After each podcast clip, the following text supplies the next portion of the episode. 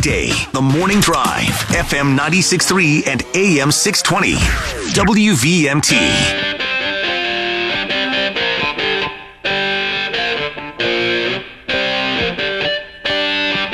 I won my MTV. We are back on the morning drive on this Hump Day Wednesday. And uh, joining us online now, we are going to hear the Downs Rachlin Martin legislative report with my friend Patti Komline. Good morning, Patti. Hey, how are you doing? We're doing great. We're doing except, well. Except for the fact that we're all worried about this. Not it started out as 18% potential property tax increase. Now I'm reading in VT Digger that it looks like it may be, again, potentially over 20%. Patti, can you let's delve into this issue a little bit? I've read the story on it, and it's it's kind of confusing. How does this thing work with Act It 127? It shouldn't be confusing to you, Kurt, because you served on that committee. I think you could explain the whole property tax system easily, then, right? I don't know if anybody can. Exactly. Yeah, that's going to be the, the yeah, that's going to be the, the ultimate topic that I'm going to talk about. But I'm going to run through this as best I can in the time I've got. So property taxes are majorly funded by three buckets um, of resources, and they come from the uh, the income sensitized people who people make about less than hundred thousand dollars a year. They pay on their income. They pay a formula based on their income. Then you have the non-residential rate and the residential rate. They also call them the non-homestead rate, right? And the homestead rate. So the homestead rate is your house and the two acres it sits on. You can pay a rate on that. Anything outside of that, you would pay a non-residential rate. Non-residential rate is also uh, second homeowners, but it's also businesses, landlords. They pay the non-residential rate. So three sources of, of funds going into the ed funding formula.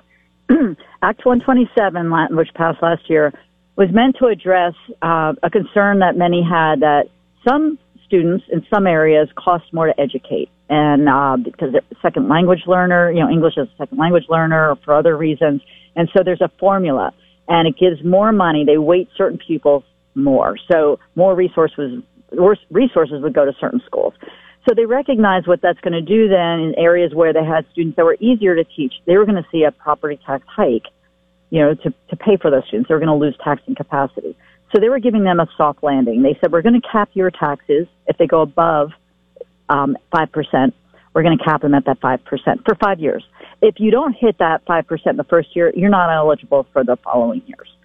So they thought this property, this 5% cap would help those schools losing taxing capacity. What they didn't account for, and I don't really understand why nobody accounted for this, but I wasn't sitting in there. I probably would not caught this either. Um, there are certain cost drivers that happen this year. A lot of them happen every year, but you know they said student um, uh, teacher health care. The health care costs went way high, right? The schools' continuing infrastructure needs. You know their buildings need work, and deferred maintenance we hear a lot about. Um, ESSER funds. ESSER funds are the money that uh, they got post COVID, they got one time money that they were able to use for two years, and that money's going away. So they spent that money, but they didn't spend it on one time one time problems. So they want they built programs that they need continued funding for.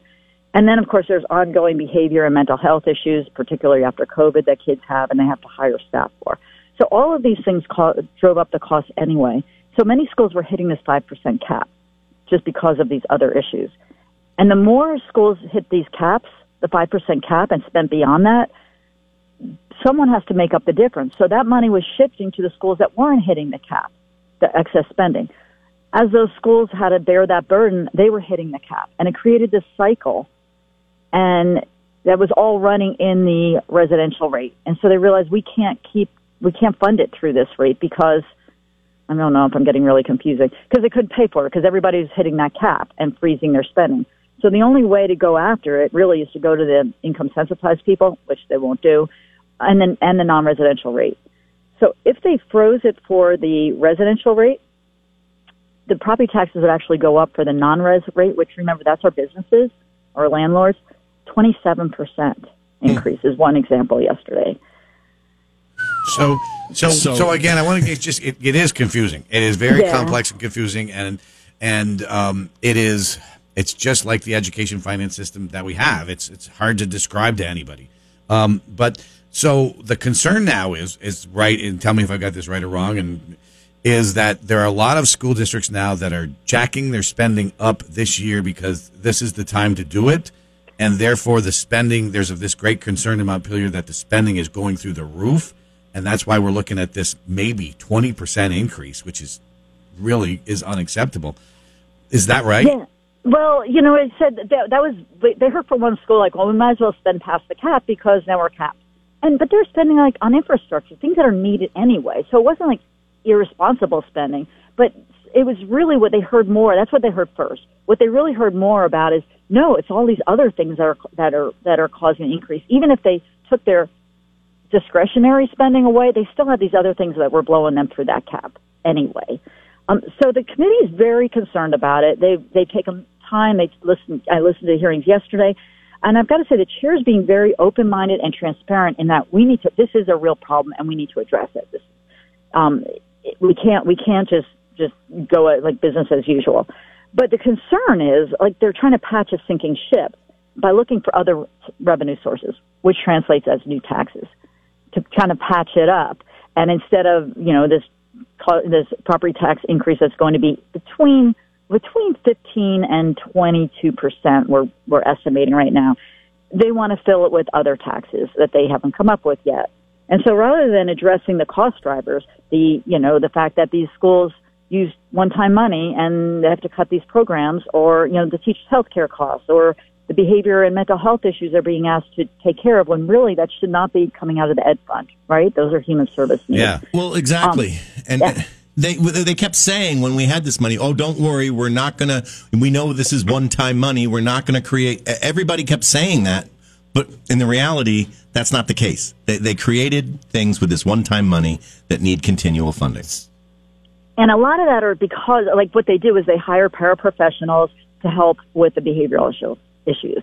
And so they lost their one time funding, but they still have kids that have these needs. And yeah, they have to cut staff, and then they're going to, you know, they're afraid of what's going to happen with the kids' needs. Um, and there are a lot of things that they're being asked to do that should come out of mental health services. Um, and there's a lot of talk about what those costs are, up to like three hundred million dollars. If that should be paid through somewhere right. else, and we should stop asking schools. we're talking so, to we're talking to Patti Komline with the, this is the Downs Rachlin Martin Legislative Report. Patti's uh, doing this. This is a weekly report. Um, and Patti, I want to ask you a couple questions, which is is there any chance that Act 127, which has just been put in place, this is the pupil weighting, the new weights that kind of help schools that are, have high poverty, rural students, and, and English language learners. So it helps other places, but certainly Burlington and Winooski have been big, big benefactors of this. Is there any chance that's going to get thrown out?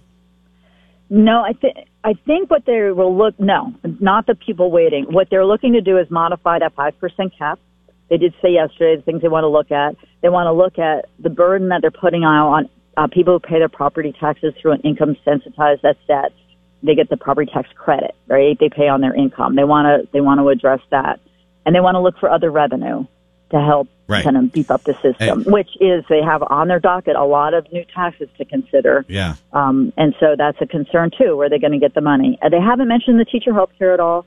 They they did address that. They're you know we need to be looking at you know, school, um, school, uh, the infrastructure. I'm working on, you know, school buildings and how they pay for that. So you think, so you think that five percent cap might be modified? Carolyn Branagan in the committee said we ought to ditch it. That's just one person's opinion. Obviously, doesn't mean that's what's going to carry the day. But uh, you don't think it'll be completely ditched? But it'll no, I think they'll look more. Yes, they said more surgically. They'll look at who who needs the cap because of that per pupil weighting for the intention that it was meant for. Um, but but a lot remains to be seen. They still didn't have all the school budgets in. They have to, you know, of course, while all this is going on, the school they didn't know there was a problem really until two weeks ago because schools start filing their their budgets, and so they're they, they're going to have to pull their budgets back. They have to vote down. You know, if they put that five percent, they they built budgets based on that five percent, and now they learn that they don't have that they have to pull their budgets back. I don't know how they do that. Well, um, and, and just anecdotally, or I mean, I, I know a lot of teachers. I'm married to one, and they just had a, a, a meeting in South Burlington where they're they're looking at a potential of 80 positions that they're going to have to get rid of. Uh, so the schools are, are looking at this going, we, I, I I, I think it's a misnomer to think that the schools are just kind of going willy nilly with the cash. They're they're really trying to figure out ways to to cut back simultaneously. Uh, does anybody ever in the committee realize that even if it's landlords, that that's to that's a tax on on the the renters of of the state because the landlords can't absorb a 27% increase in cost without passing it on to the people that are renting from them. I do. I, I was um, reassured in listening to their their testimony that and their conversations that they do recognize that, and they do recognize you know a 27 percent increase on that that population and on the businesses is not cannot cannot go, and so that's why they're really looking closely at everything. What um, one to your point about what you're talking about with your you know the budget and laying off 80 people, a lot of these schools testified. I think 15 different districts had superintendents or the head of their school boards testifying. And even if they like cut, cut, cut, they still they still are hitting you know 15% increases. And um, so, but you can't explain it. Then I'm not even mentioning the yield because the yield. I don't know, Kurt, if you remember the yield. That's oh yeah. What you apply. You vote on a school budget, but you're not voting on a property tax rate. Yeah. After you pass your school budgets, it all gets fed into the ed system, and then this yield, this number is set, and it's added into the equation, and then you get your property tax yeah, it's a it's a system that nobody can can explain or understand. Transparent. No, it really isn't. Um, so we'll be watching what happens in the Ways and Means Committee because uh, obviously, I think the vast majority of people are really concerned about this across Vermont. When you're talking about a twenty percent plus property tax increase, wow. And if you anybody to take away from my conversation right now, I I did the best I could to explain it and you're not i know i sounded really confusing for this eight minutes but that's the takeaway is the system doesn't work because it's not clear and transparent no, no it was. It was i listened and it was confusing but that's that's it's not because of you. It's just because this, that's the way the system is.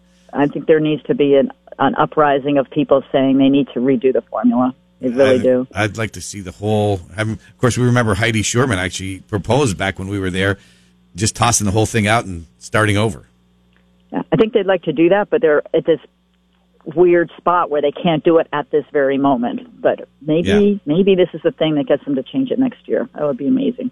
All so, right, Patti all right. Komline with Downs Rachlin Martin. Thanks for that report. That was great. Okay, good to talk to you guys. Have a good day. All right, thanks, thanks for the update.